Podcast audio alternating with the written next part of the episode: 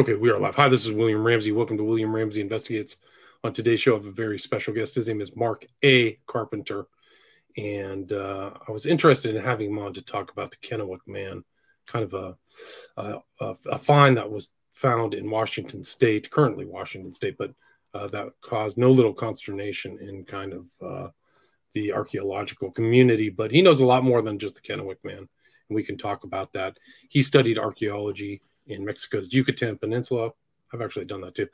And lived with the Kahunas and native tribes. In the latter half, he talked about evidence for giants. This is from, I'm reading this from Coast to Coast. And the Kennewick Man, and he believes the Smithsonian scientists concealed the truth about the find. And uh, he, based on his observations, the skeleton was much bigger than what they reported.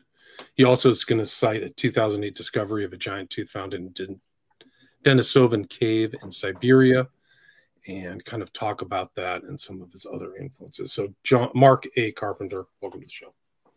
Oh, thank you so much for having me. I, I really appreciate it. Cool. So for people who haven't heard your name or may not have heard you on Coast to Coast, can you kind of, you call yourself a rogue cultural anthropologist. Can you kind of define that and talk a little bit about your background? Sure, sure. Um, well, Uh, what I my experience in in the academic, scientific, institutional world is that it's an orthodoxy, and you're going to get in line with that orthodoxy, or your career is going to be sabotaged, and that's basically how it works uh, in in a nutshell. And I I ran uh, headfirst into that um, when I was studying archaeology in uh, on the Yucatan Peninsula, studying the Maya. Oh, and that's really cool that you. I didn't. I had no idea that you were uh, that you had done uh, something like that. So um, I'm, I'm curious to know what your experience was like. Chichen Itza, Merida. Oh, okay. Kind excellent. Of more of the major sites, yeah. Excellent, excellent. Um, so, uh, well, basically, um, what what I found uh, and what I wanted to do my my dissertation on.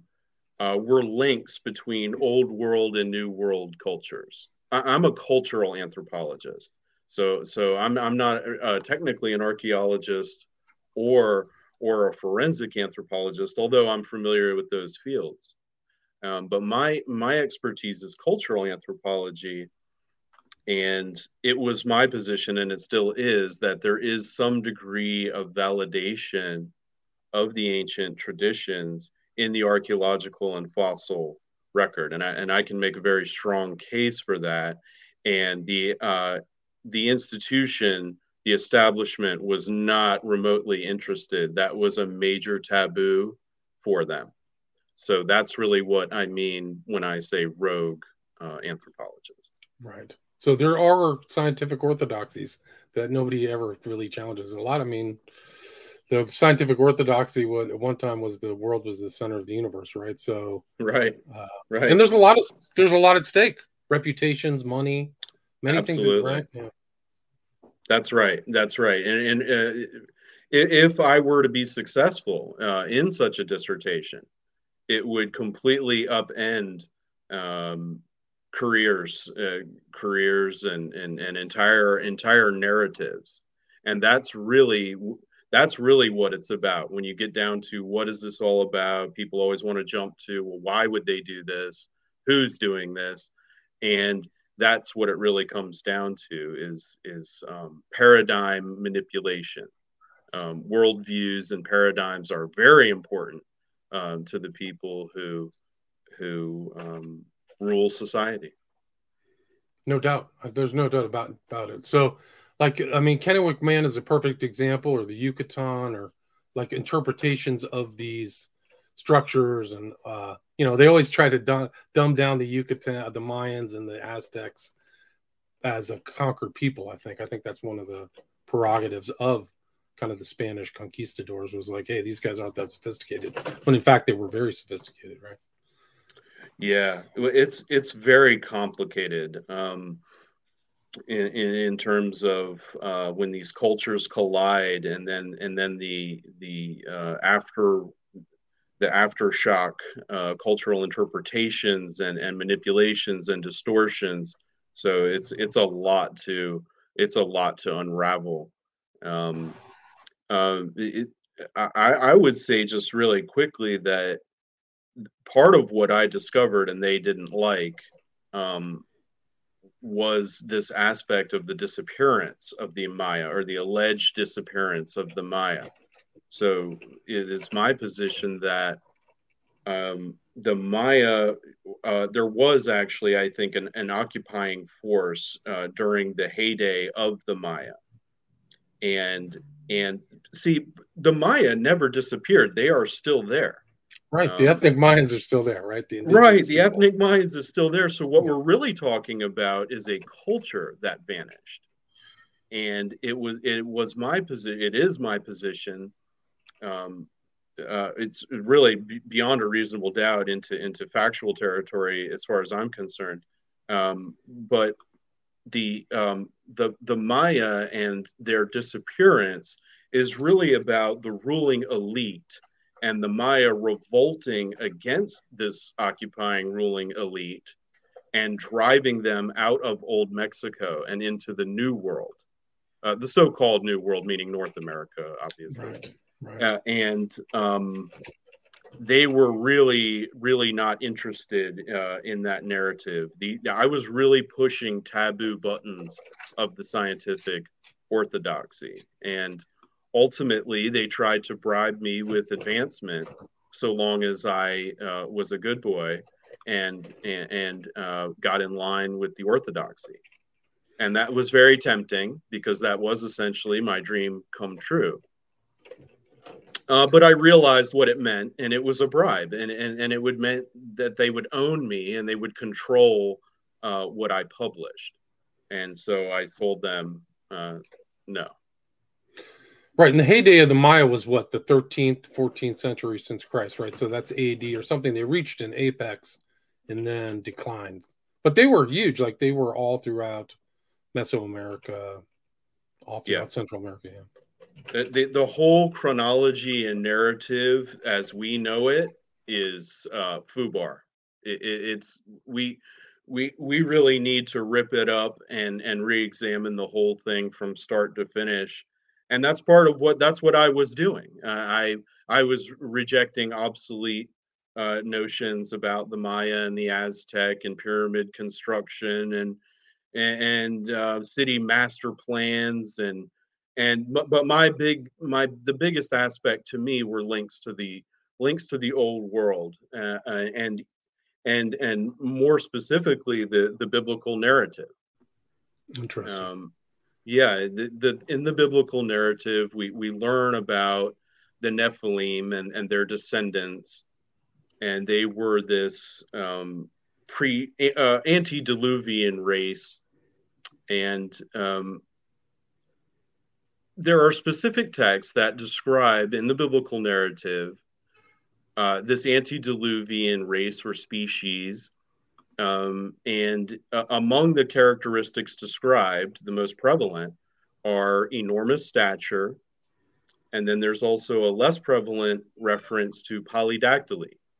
So polydactyly meaning extra uh, fingers or, or toes.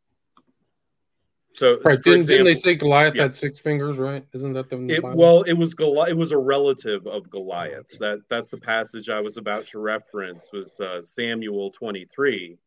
It says, after the defeat of Goliath, there was another battle at Gath, in which there was another gigantic um, uh, warrior.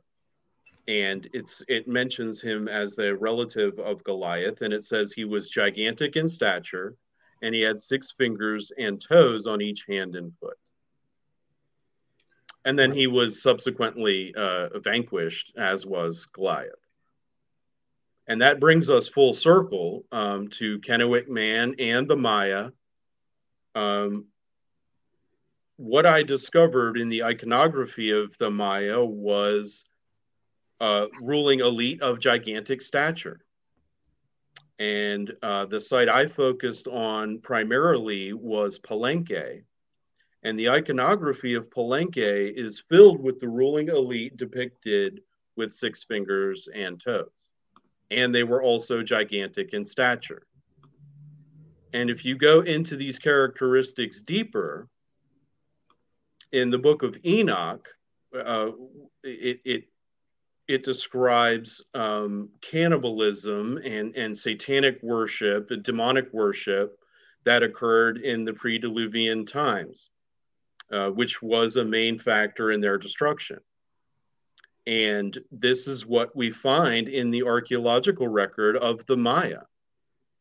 Uh, we, we do find instances of cannibalism, ritualistic murder. Um, so cannibal, ritual cannibalism, ritual murder, and they worshipped a dragon, a dragon deity. Right. So the winged serpent, right? The winged serpent. It, the... Exactly. Kukulkan. Kukulkan. Uh, yes. The, the winged or, or feathered serpent. And, um, to me, this this dissertation this uh, dissertation practically wrote itself.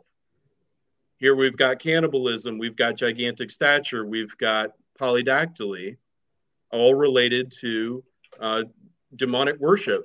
And and I would like to I would like to make a quick disclaimer about the conquistadors. They were they were uh, on a quest for blood and gold. And this is not a defense of their characterization of the Maya and Aztec as, um, well, as godless heathens. Now, now, so my position on it is, while the conquistadors were hypocritical uh, uh, murderers and thieves and criminals, even a broken clock is right twice a day. And While while that was who they were, uh, they were not necessarily wrong to characterize the religion of the Aztec and the Maya as demonic. Right. I mean, there was all kinds of foul practices, sacrifice, bloodletting, priesthood, right. demon gods, right. demon temples. It was all there. So. Right. So while they were while they were crooks on a quest for gold. Um, they were not wrong to uh, admonish this human sacrifice as as demonic, because that's exactly what it was. And that was the uh, study that um, academic science uh, was uh, forbidding to me. And that brings us to uh, Kennewick Man, who is also related to this uh, uh, issue. So for people who don't know about the story of Kennewick Man, can you explain the factual sure. background of this discovery and then what happened? Sure. So it was July of ninety-six. In July nineteen ninety-six, they were um, they were having boat racing in in uh, uh, Kennewick uh, Park, and along the Columbia, the banks of the Columbia River, um, some of these boaters discovered a skull.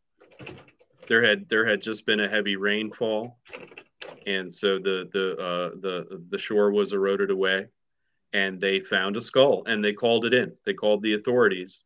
You know, we we've got a skull.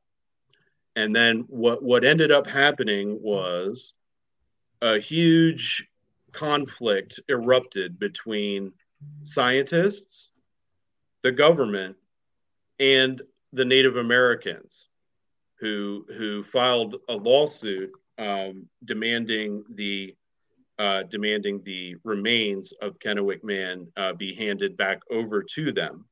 The scientists demanded that they be continue allowed to study, and the government was just basically interfering uh, with everything and, and everybody. But primarily, the government was on the side of the the scientists, because they were government scientists. They were Smithsonian scientists.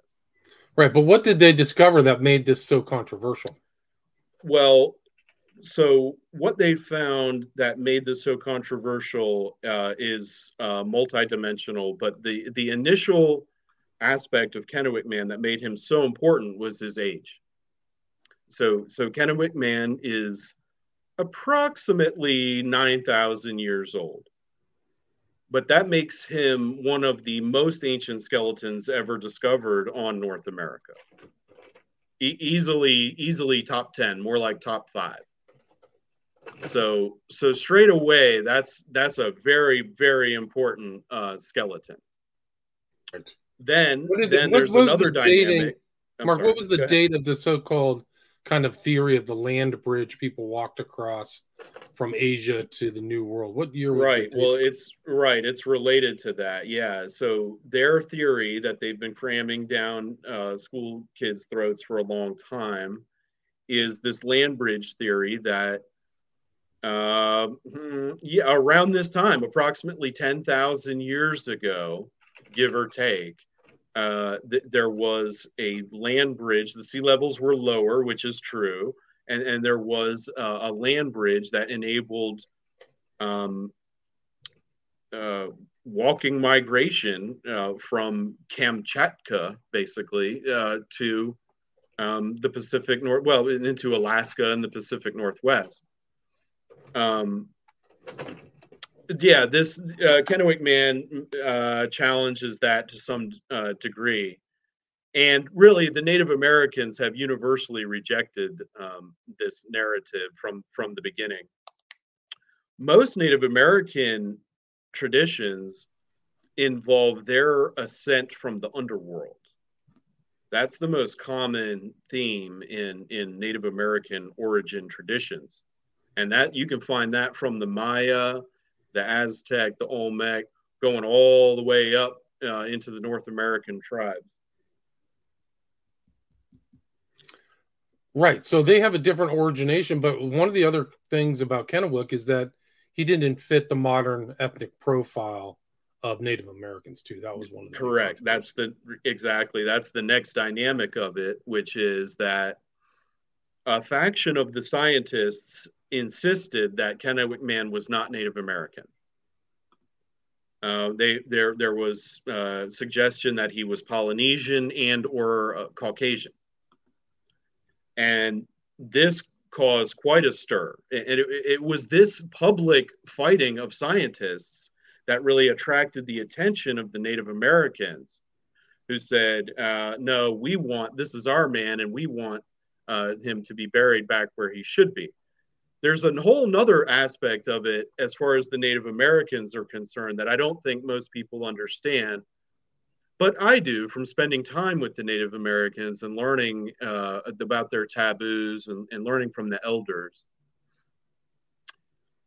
I suspect, now I, I can't prove this, but, but I suspect that the Native tribes of the Pacific Northwest knew that uh, Kennewick Man, who they call the Ancient One, Uh, I think they knew that he wasn't entirely uh, Native American, but I think they fear his remains being removed from the landscape would cause his vengeful spirit to wreak havoc on them uh, to this day.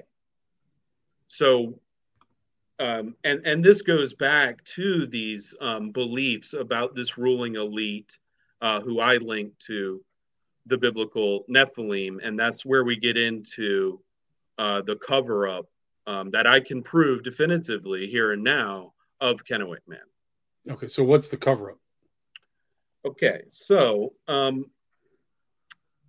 when this uh, legal battle erupted, it became international news. It's a pretty sensational story because you've got a really ancient skeleton, and you've got Uh, scientists, and you've got Native Americans, and there's a, a legal battle.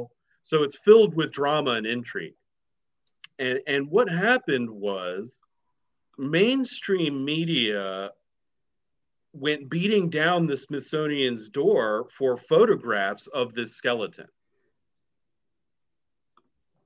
Now, let, let's take, let's put a pin in that really quick and just take a moment to say that there's an entire subculture and, and uh, alternative narrative that the Smithsonian has been covering up gigantic bones uh, for nearly a century.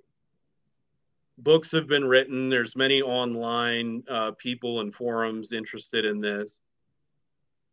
And this all relates to Uh, news articles uh, published all over the country from the late nineteenth, early twentieth century Uh, regarding burial mounds being excavated and yielding skeletons of gigantic proportion. Right. The narrative then goes that the Smithsonian swoops in and and and and spirits the bones away, never to be seen again. Right, and but when the conquistadors met uh, Moctezuma, he pulled out an old ancient bone. It's in the the Bernal Diaz book where that's, he pulled out an old uh, bone and said there used to be giants around here. It was like a femur bone. That's so that's, an, that's an, they're there. Yeah, that's an excellent example. And and I, just for uh, the listeners, you'd be amazed if you look at the chronicles of early explorers.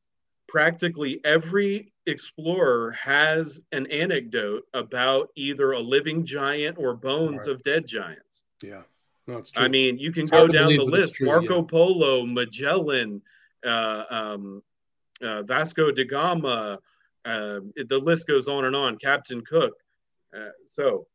Okay, so now coming back to Kennewick Man and the Smithsonian, when this when this battle for the bones erupted, it was international headline news, and images like the one you have up now were were were published, and those images are credited to the Smithsonian. Now, These there was only a paltry few images of the actual skeleton released. They were intermingled with dozens of photographs. That is a photo of the real skeleton. But it was intermingled with dozens of photos of the replica. Now, let, okay, let's look at that photo for a moment. There's some very interesting things about this photo. Notice that it there is no scale of reference. The entire skeleton is on a black blanketed background. So that makes it impossible to tell any scale of size reference. All the other photographs that are published of the replicas have items to scale reference in, in the frame with the skeleton. This the angle that this is also at uh, is deliberately designed. Now, see here. Here's a good example: replica. Just see how they have scientists fondling the replica, so you can see how large it is. And you can notice just from this published photo, if you look at that skull carefully, and then you switch back to the other image. You see how much larger skull. that skull yeah. is? Yeah, it's a different skull. Now, now, um, William, if you don't mind, could you pull up some of the photos that I Absolutely. sent you? Yep. Because mm-hmm. I have, I have, um, I have zoomed in and and photoed that skull so you can see what it really looks like. And it's not just the skull or the size. Okay, so here's the replica. Again, we've got. Um, scale reference. We've got someone with their hands on the skull. And that's C B S News. Um, but if you keep going, you'll see what the real skull really looked like.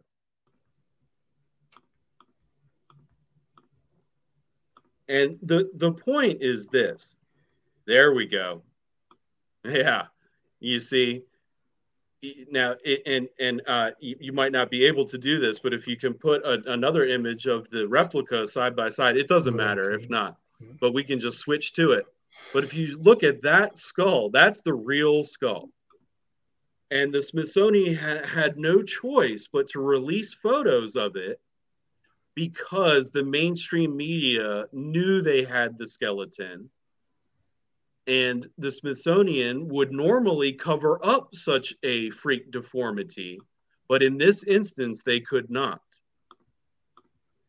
Interesting. And um, the uh, the skull deformation is only one aspect of the deformities of this skeleton that were never, ever mentioned by the Smithsonian. So that's an extremely deformed skull. I mean, I mean, that's, and, and it's not just the cranium volume, but also look at the ocular cavities. The ocular cavities are enormous. The ratio of ocular cavity to cranium is uh, not what it is in Homo sapiens. Um, and that's programmed genetically. So he, he's also got a massive uh, mandible, which would indicate a very muscular frame. This was a behemoth, bizarre-looking gentleman from ten thousand years ago. Uh, very, very strange.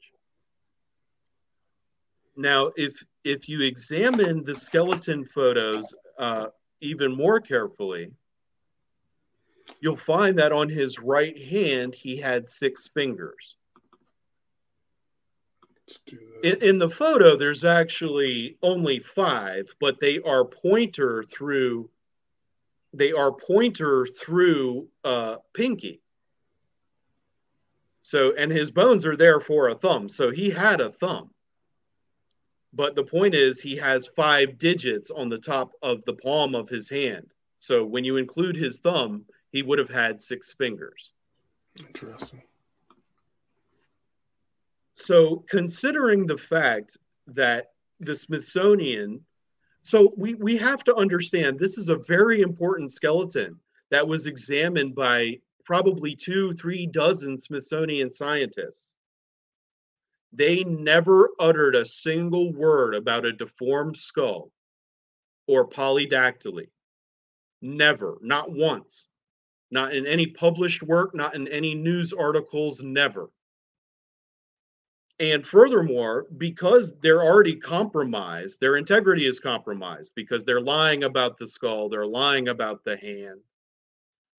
Considering that it's on an all-black background, I would say it's very likely that this was very large. Uh, that's the only reason for them to photograph it in such a uh, in such a non-revealing way, because they have something to conceal about the size reference. Right, so they're covering stuff up. I mean, but this isn't the first Smithsonian cover-up. So these are no, it's politi- no, it's, it's totally politicized, right? So they've just, I mean, I didn't even know this, but according to some of those articles I was looking through, they've just said that this this person is a Native American.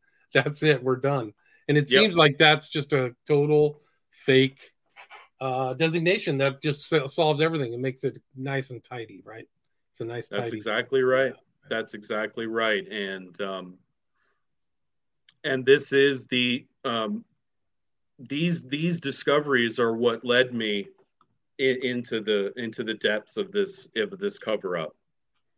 Uh, the, the Mayan elites, Kennewick Man, and then, um, uh, um, well, there's the uh, uh, um, the Denisovan tooth that we haven't not yet we have not yet gotten to. Can you talk about but that's that? part of that's part of this as well. Um, Can you talk about that? The, sure, sure. So, um, there was an article. If it, it, uh, would it would it be too much? Could you could you fire up an article for let me? me? It's, let me see. Yeah, it, it, it's um. I think if you just do an internet search for a huge Denisovan tooth reveals new human ancestor, and it's a Smithsonian article. Okay. That, no, that's not it. That's related to it, though. Um, uh, it huge de- tooth reveals new human ancestor, and it's a Smithsonian. Human cousin uh, with huge teeth? Is that it? Uh, oh, here it is. It's, is it's from, Smithsonian. This is from yeah, the Smithsonian. There it is. There it is. Beautiful, beautiful. Okay, this article, I cannot recommend this article enough. Now you have to read it with the lens uh, uh, uh, that they are downplaying. But it's very obvious that they are in denial and downplaying that this tooth belonged to a giant. In anthropology, it It is basic anthropology that the larger the tooth, the larger the mandible, the jawbone, the larger the jawbone, the larger the cranium, and the larger the cranium, the larger the torso, and so on and so forth. They have used nothing but teeth and jawbones. I say they, meaning mainstream scientists. They have used nothing but teeth and jawbones to make a um, a general uh, composite profile of how large a primate was. So, for example, Gigantopithecus is an alleged extinct, uh, very huge orangutan.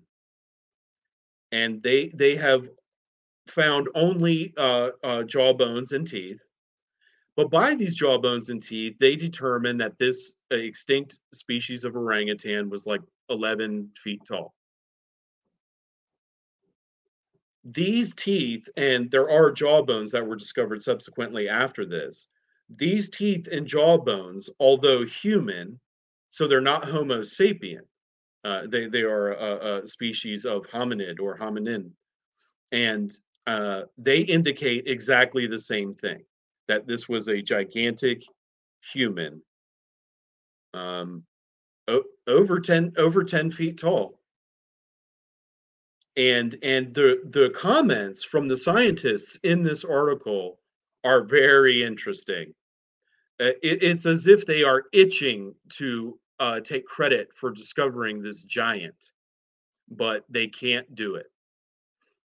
They say, for example, that in this article, they say that this tooth was mistaken uh, for um, an extinct species of cave bear. Well, those cave bears weigh twelve hundred pounds, and when they stand up on their hind legs, they're like thirteen feet tall. So they're essentially telling you that they thought this was a gigantic uh, mammal's tooth, and it is. Um, I could, you know, there's a, I have a, on my blog, well, it's actually not up there yet, but I'm I'm about to put it up there. I have a, when you see this molar compared to a Homo sapien molar, you can really tell how enormous Uh, it is. I'll, I'll send you that picture. Really, yeah, it's on my old, it's on my old blog. I haven't uploaded the pictures to the new blog. Um, right, people can check to, out. Yeah, people can yeah. check out this blog too at your website. I'll put a link to your website. But yeah, you've done all I'll, your I'll research. Shoot you, can be I'll, I'll shoot you a uh, image of the um, the Denisovan tooth versus a human molar, but it's nearly twice the um, it's nearly twice the height and volume of a normal human Homo sapien molar. Wow. Um, so you can you can you can very reasonably deduce that it was twice the uh, size of an average Homo sapien man. Right. And and all of this is being covered up, and all of it, to some degree, validates ancient tradition. Right. I mean, I, I think that that's just kind of like the way that this new science works. And it always has, really. It doesn't, just like the word that you use, orthodoxy, it doesn't accept outside beliefs. And in any really kind of uh, intellectual field, it's almost like there is an orthodoxy you just can't challenge. And if you do challenge, you're off in the wilderness. And it, it has yep. a financial effect, has a financial, reputational, serious effect. Just to actually do thinking like this actually could get people in trouble, just asking questions.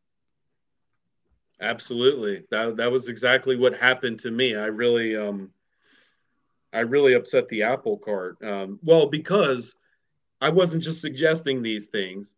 I'm, I'm kind of a relentless madman. Uh, when, when I get uh, the scent of, uh, of a mystery and a cover up, I can't let it go. And and so I was really irritating these people with relentless questions and digging and poking and prodding, and and that was the the death of of my um, career. Well, I shifted my my graduate studies to to English so that I could write and and and study um, narratology as a whole. Interesting, Mark. Do you have time for a few questions? Yeah, sure, shoot. Yeah. Sabrina asks, any speculation regarding why the mainstream scientific elite would want to conceal larger humans in the North and South America? Yes. Um, this gets into territory that's very strange and very dark. But my research leads me to believe that the, the same secret society, elitist type people um, who control institutions like the Smithsonian and the United States government uh, they have their own ideas and trajectory of what they would like society to think. And they do not want to validate uh, biblical narratives.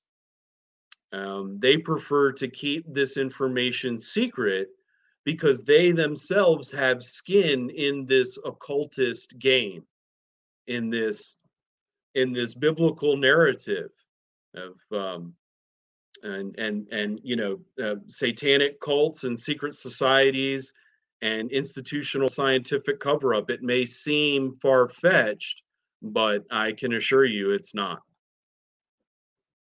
Yeah, it's not far-fetched. The medical uh, field is just full of these cover-ups and scams and uh, orthodoxy. Well, I was going to say, now nowadays, I think people, um, clearly the the whole orthodoxy, trust the science, and the degree to which it is corrupt and malignant um, should be coming, should be self-evident to anyone who is an objective thinker at this point.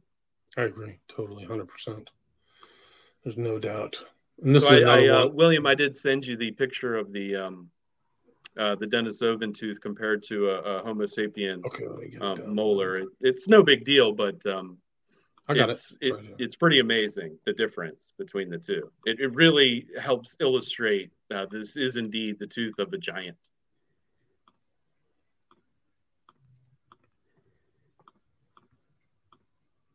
Yeah, they're not even the same, you know, not even close. Yeah, look at that thing. Um, it, that's that's that's amazing, is what that is. That that is an enormous human being, like really enormous. That's the stuff of myth and legend. Right. Yeah. No, it's it's crazy. I haven't even heard of the Denisovans. I, I vaguely remember hearing about them, but it's something kind of new. Homo sapien history. Well, that's what they do. That's what they do. They obfuscate the truth. Um, it, they, they, they find these bizarre bones in caves and in burial mounds and in pyramids, and then they distort the reality surrounding them. Um, they, they, they convince you that these remains found in in caves from very long ago uh, were ape-like. They weren't ape-like. You can just forget that. That's that's all poisonous propaganda narrative. And and, and so is so, so is out of Africa, by the way. The the whole entire the whole entire out of Africa social Darwinist theory is obsolete. It's dead as a doornail, and they know it. Yeah. And the land bridge and all that stuff. And that they proved, like, I think, what was it? Thor Heyerdahl proved that people can do long journeys on boats if they're skilled enough. So the notion that the South America was populated ten thousand years ago is ridiculous. And there were other Caucasian looking, I think even the Caucasian, Negroid, Mongoloid, uh, tri ethnic group breakdown is a false falsity or Caucasian. It's a total joke. But uh, there were the Ainu people Agreed. Who were like the seafarers. They call them different names. But they're actually a designated ethnic group in, in Japan right now that look kind of like, you know, somebody who was out in the, like a white guy hermit out mm-hmm. in the wilderness, mm-hmm. kind of uh, bearded, very not Japanese looking at all, but they've supposedly thousands of years ago, five thousand years ago, were all over the Pacific uh, yeah. Pacific Ocean lands. Yeah. Yeah. Well, Thor, Thor Heyerdahl and his, uh, his ethnographic studies Uh, well, he he's he's a uh, man after thine own heart. You know, he he was a rogue uh, uh, uh, cultural anthropologist, right? Right. And he defied the system, and and and actually, so the another aspect of the cover up of Kennewick Man was the concealing of his genetic analyses. They conducted genetic analyses, but and they published papers about them. But they never revealed the genetic profile. Wow. And all they said was, all they said was, he is most closely related to indigenous people of South America, the Andean people. Huh.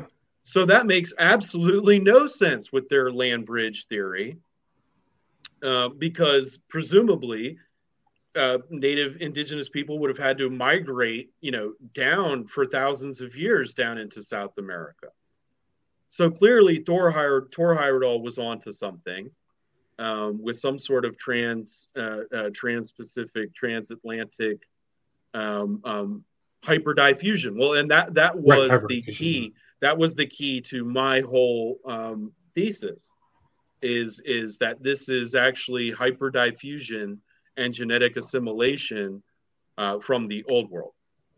Yeah, I think so. I think there was a study they did on um, uh, sarcophagus in Egypt, and they had cocaine in them. The, the mm. elite, you don't want to talk about it in elite class. Egypt Correct. Is a perfect example of actually a totally different ethnic class ruling over another one, like even through kind of the Greek times or whatever. Mm-hmm. Uh, but they had cocaine in it, in their body. Yep. Where did that come from? It had to have come from the New World. It just wasn't available in the old world at that time, which shows this that, hyperdiffusion yep. and travel and stuff like mm-hmm. that. So the trading. Absolutely. Yeah. Absolutely. Great, great point. Not a lot of people know that. So I'm, I'm pretty impressed. And yeah, it was in their lung tissue. Um, so they had apparently been smoking. It was uh, tobacco too. So both tobacco and cocaine are uh, um, um, indigenous, if not endemic, to uh, um, uh, North America, uh, Central right, America. Right. It shows the importance of the old world drug trade is just as important yeah. as it is today, right? It's probably the same back right. then. They're bored elites. Right. What are we going to do? Let's smoke some uh, tobacco and this weird stuff we got from South America. Yeah. Whatever. Yeah. Um, there's a really interesting link there, too. Um, red hair. So a, a lot of the native traditions about these cannibalistic giants was that they were red haired. So I'm referring specifically to Sarah Winamanuka, who was the daughter of a, of a Paiute elder, and her her her uh, uh, um, biology or biography, in which she describes the Saitaka, who who were redheaded cannibalistic giants of, of the region that the Paiute uh, exterminated. And then, okay, so now let's jump, let's take a portal warp over to ancient Egypt. The pharaohs also were red-haired. Still to this day, you can see their red hair. And we know from genetic studies that red hair is linked to Neanderthals. Neanderthals uh, carry a gene that we associate with red hair, and not just carry it, but it was very prevalent. So there's this linkage between ancient ruling elite bloodlines and red hair and demonic worship and ritual cannibalism and pyramids and all the rest of it. And, and I would I would simplify it just as Nephilim bloodlines. And that, that brings you full circle to modern times of the people who were involved in these imperialistic cults and why they're so interested in Egyptian and Babylonian uh, tradition. That's because they are perpetuating um, this imperialistic cult from ancient times. Right. So that's why the masonry always has ancient Egyptian stuff. That's the way they see that. Exactly. Yeah. Well, and the, as Masons, these... They're they're they're connecting themselves to the ancient stone builders of of, of pre-Diluvian times. Then, in other words, the Nephilim are the Masons. The, the, there's certainly an ideological heritage. I would say that. I wouldn't say. I don't exactly. know. Ethnically is another thing, but that's exactly. what they dream of. Yeah, no question. That's exactly. And right. it actually goes back through magic too. Like I mean, even Crowley. Uh, you know, the Book of the Law is received in Egypt, in the t- in the, the pyramid. Uh, he's in the pyramid, the great, con- what is it called? The great con, con one. I forgot the name, but but like it's all over Crowley, Horus, mm-hmm. yeah. Nuit, Hathor, yeah. all these old gods. So. Yes, really fascinating. But yeah, I think that the it's easier for people to take a simplistic view of this history, and these people are just as smart as we were. Uh, at least, you know, they could calculate probably even clearer than we could today, uh, considering we have so many distractions in modern man. But they were excellent. Like the skill of the sea people of the Polynesians was off the charts. Mm-hmm. Like the way they could read water, because they were just in the water all the time. They could travel hundreds of miles, figure things out. Like I think that the um, colonization of a lot of the the archipelago, archipelago archipelagos in kind of Indonesia all the way to Hawaii was done very fast. Like mm-hmm. they can trace it into like one hundred years. Like they didn't have a problem getting around. So to oh, assume yeah. that, like, you know, you needed a land bridge or these people couldn't, you know, sail or something like that, it's ridiculous. Mm-hmm. It's totally no, and that's a theme. That's a theme in their um, their paradigm propaganda. Is they really like this this idea that we're just these primitive savage animals waking up to uh, civilized, you know, life, and they and they as state authorities, you know, are the benefactor, are the are the are the, the givers, the source of this technology and science and civilization. So they don't want you. Uh, you know, they, they don't want people to think of themselves as uh, children of, of a deity or, or followers of a deity. No, no, no. They would prefer you to think of yourself as an animal, a, a nihilistic animal um, whose purpose in their life is no purpose other than materialistic uh, hedonism. Well, that's very convenient for them and their slave machine. Right, no doubt. I think you're absolutely right. They've really, I think it's just goes back into all societies, these kind of uh, pyramidal societies, is that they just treat the lower classes, middle classes as slaves and keep them in the state of enslavement, mental enslavement. And oh, yeah. Uh, spiritual. And you'll, you'll notice too, how as we are going forward, there's this real push to exterminate such ancient traditions. Uh, it's getting to the point now where where simple simple allegiance to Abrahamic belief is met with ridicule, um, yeah, be yeah, that yeah. be that if it's traditional Christianity, Judaism, Islam, um, it's essentially being, well, it's being ridiculed, but slowly it's actually being outlawed. Right. Th- th- there was actually a push in Israel recently to ban Christian speech in public uh, under penalty of of imprisonment. Uh, now, the now it didn't pass, uh, but there's just really the, the, the scientific community, just as they are uh, squeezing their vice on on uh, medical and and and you know these types of arenas, so too is the scientific community. Well, you can see how they're they're pushing um, interstellar narratives, uh, you know, about aliens and. and trans transhumanism, right. um, these things are all related uh, uh, uh, to these to their their narrative and their objectives, and their and their their esoteric allegiance, I should say. No, it's true. Even even during the lockdowns, you couldn't go to church, but you could go get some alcohol. And you isn't that interesting? Yeah. Isn't that interesting? Yeah, yeah. it's it's totally politicized, just to, to to their benefit. They made all the money. I mean, all the money flowed upwards of the trillions of dollars. So it was just another big hose operation. That's all that the uh, COVID fiasco was, probably with the throw in a couple bioweapons. And uh, yeah, yeah, I'm uh, I'm concerned we're um, we're gearing up for, for round two, and, and yeah. not to mention not to mention contrived eco disasters and contrived international and even interstellar conflicts. Right. All of these will be used as a, a merry-go-round shell game of of paradigmatic uh, manipulation, and and each new crisis will have a corresponding uh, stripping of rights. So so there's a food crisis, so everybody will have to eat X, Y, or Z. Oh, there's a climate crisis, so everybody will have to live X, Y, or Z. There's a digital internet crisis, so everybody will have, you know, and as this goes on and on. Um, until they've got you completely uh, imprisoned in, in, a, in a digital box. Yeah, no, it's a shame. And we were talking kind of the pre-show about Maui. You lived in Maui, uh, close to Lahaina. I, I mean, what are your kind of thoughts on the, the even the, the information that's coming out? It's even worse than what it was uh, at the time of the inferno. I mean, you know, I'll, I'll try to sum it up quickly, but we, we you know, we should probably do a whole a oh, whole sure. show on it, but. Um, I, it was not natural. It was not natural. And I know it wasn't natural because two years ago, they penned an agreement to to transform the island of Maui uh, into a completely uh, solar and uh, wind powered city. Now, fundamentally, I have no problem with them going wind and solar. That's a good thing. But the point is, they couldn't accomplish that without ripping up the infrastructure.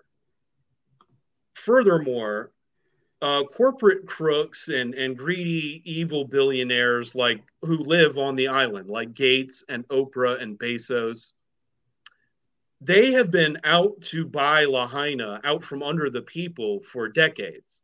Is that right? Yeah, but they can't do it because the people won't sell, and it's protected as a historical site. And so it's no coincidence that that smart city fanatics like Gates and Bezos, um, they had a smart city conference there back in September. I'm sorry, back in January. Um, the deal was already in place to transform it into a smart city. And then Oprah's greedy ass uh, buys up eight hundred seventy acres from now until then. And then the, the police chief, John Pelletier, well, he was the lead investigator on the Vegas shooting. And the Vegas shooting occurred from a hotel casino that was owned by Bill Gates. So, right. But that whole story is fake me, too. Yeah, don't tell me that this man just happened to be lead investigator on the most deadly shooting in America and the most deadly fire. What is he like, the ultimate death jinx? No way. Uh, he's a spook. He's an agent, and they put him there in place to cover these things up. And um, the people of Lahaina are never going to see that land again. Um Uh, Bill Gates and Oprah and Bezos, they they portray themselves as philanthropists. Where is their philanthropy now? It's non-existent because they were part of this scheme uh, to murder these people and steal their land. And I wish that was all, but there's more. Um, th- there's a there's a really dark satanic edge to this too. Uh, why are all these children missing? You know, where I, I'm sorry, Oprah, uh, I can link Oprah to missing children. Her her school in Africa, she, she spent forty-six million dollars to build a school in Africa. She can't give money to her neighbors on Maui, but she can build a school in Africa. And um, the employees of her school have been accused of sexual abuse. In a separate incident, police investigated a dead infant's body stuffed into a backpack found on campus grounds. Uh, she publicly advocates for the use of beauty products that are made from infant foreskins. So I'm sorry, but I can link Oprah to dead and missing children. Yeah, there's uh, a very so strong link you... between her and uh, Harvey yeah. Weinstein, too. Like, right. She's got some terrible friends. I mean, holy smokes. I was going to say, you know, and Gates, there's links, too, between these people and, and yeah. Epstein. Zuckerberg. And their, their, their private island, yeah. you know, gatherings and yachts and, and, and jets. This is what these people do. They traffic it, people from yeah. third world nations to their private islands where they can abuse them and sacrifice them to Satan or whatever it is that gets them off. And um, they're psychopaths. And and they're in charge. So so yeah, it's a global we really parasite need to class. Our yeah. act together. Yeah, it's a global parasite class. Zuckerberg was heavily involved in getting Biden into office. These guys are juicing and gaming the system through uh, means that are illegal, frankly. I mean, they, yeah. they did all kinds of vote fraud, vote ballot fraud, and all that stuff. So it's yeah. like we're in kind of like uh, ruled by the global elite. Biden isn't making any decisions. It's this people who are paying for all these politicians who are. I'm not even sure that fool we see on the camera is Biden all the time. It, I, in, in a couple, I know it sounds crazy, but I'm pretty sure a few of those times it was someone wearing a latex mask. Um, latex masks are being used in, in, in these um, celebrity shell games uh, that they're playing with people's minds and, and television. And uh, I, I don't even know what is what to believe. Uh, and, well, Well, any any of it. If if I see if I see a politician on television, I just, I know it's it's it's propaganda at this point. We're right. we're over propagandized. Uh, we're, yeah. we're like saturated yeah. in it. Yeah, no. The worse than Soviet Union worse than Soviet Union, more psyops. I did a show recently, psyop after psyop after psyop. Yeah, the, it's, I know the, you can't even keep up with it. Yeah, you can't keep days. up with them. Yeah, no, there we the communists have nothing on the U S as far as psychological. This psychological is the ultimate, the ultimate whirlwind storm of of propaganda. It's a new, it's a brave new world. Um, and, I like to a, say brave new world, new world order. Yeah, brave yeah, new, a brave world new disorder. disorder. Something like drug, mass drugging, mass hypnotism through an idiot box. I just, I just don't even watch T V anymore. But uh, Mark, we are at the hour mark. It's uh, Mark A. Carpenter. Your website is my apocalyptic chronicles dot com, so people can check it out there and contact you there as well. Is that correct? That is correct. And and real quick before we go, uh, anybody who's listening, you can also find me, uh, same name, My Apocalyptic Chronicles on Instagram. And we are going to be having a retreat um, mid-October. Um, we're going to go explore uh, ancient mounds, and we're going to explore caverns. And, and we're going to talk about how all this relates to the to the past, the present, and the future, uh, anomalous phenomena, ancient narratives, modern narratives, propaganda. We're going to talk about all this around the fire. Just good times and and and good people. So uh, feel free to check me out. And and I want to thank you for having me on, William. I, I no, really appreciate it. My pleasure. Thanks for coming on. I'm glad that uh, sure. you came on to share all that knowledge. Let me see if I can pull this up. This is your website with the thing, Mystery Adventure Retreat. Uncover the secrets sure. of the Nephilim journey into mm. ancient Tennessee, right? It's, it's yeah, it's going to be a blast. You're invited. Hey, You're thanks. Invited. Maybe you never know. You never know. We'll yeah, see what happens. Yeah. But uh, it's Mark A. Carpenter, rogue cultural anthropologist, and we talked about the mystery of the Kennewick Man, among other things. So thanks so much for your time. Thank you. I appreciate okay, it. See you guys right. later. Stay there. Stay there. Stay there. Stay there.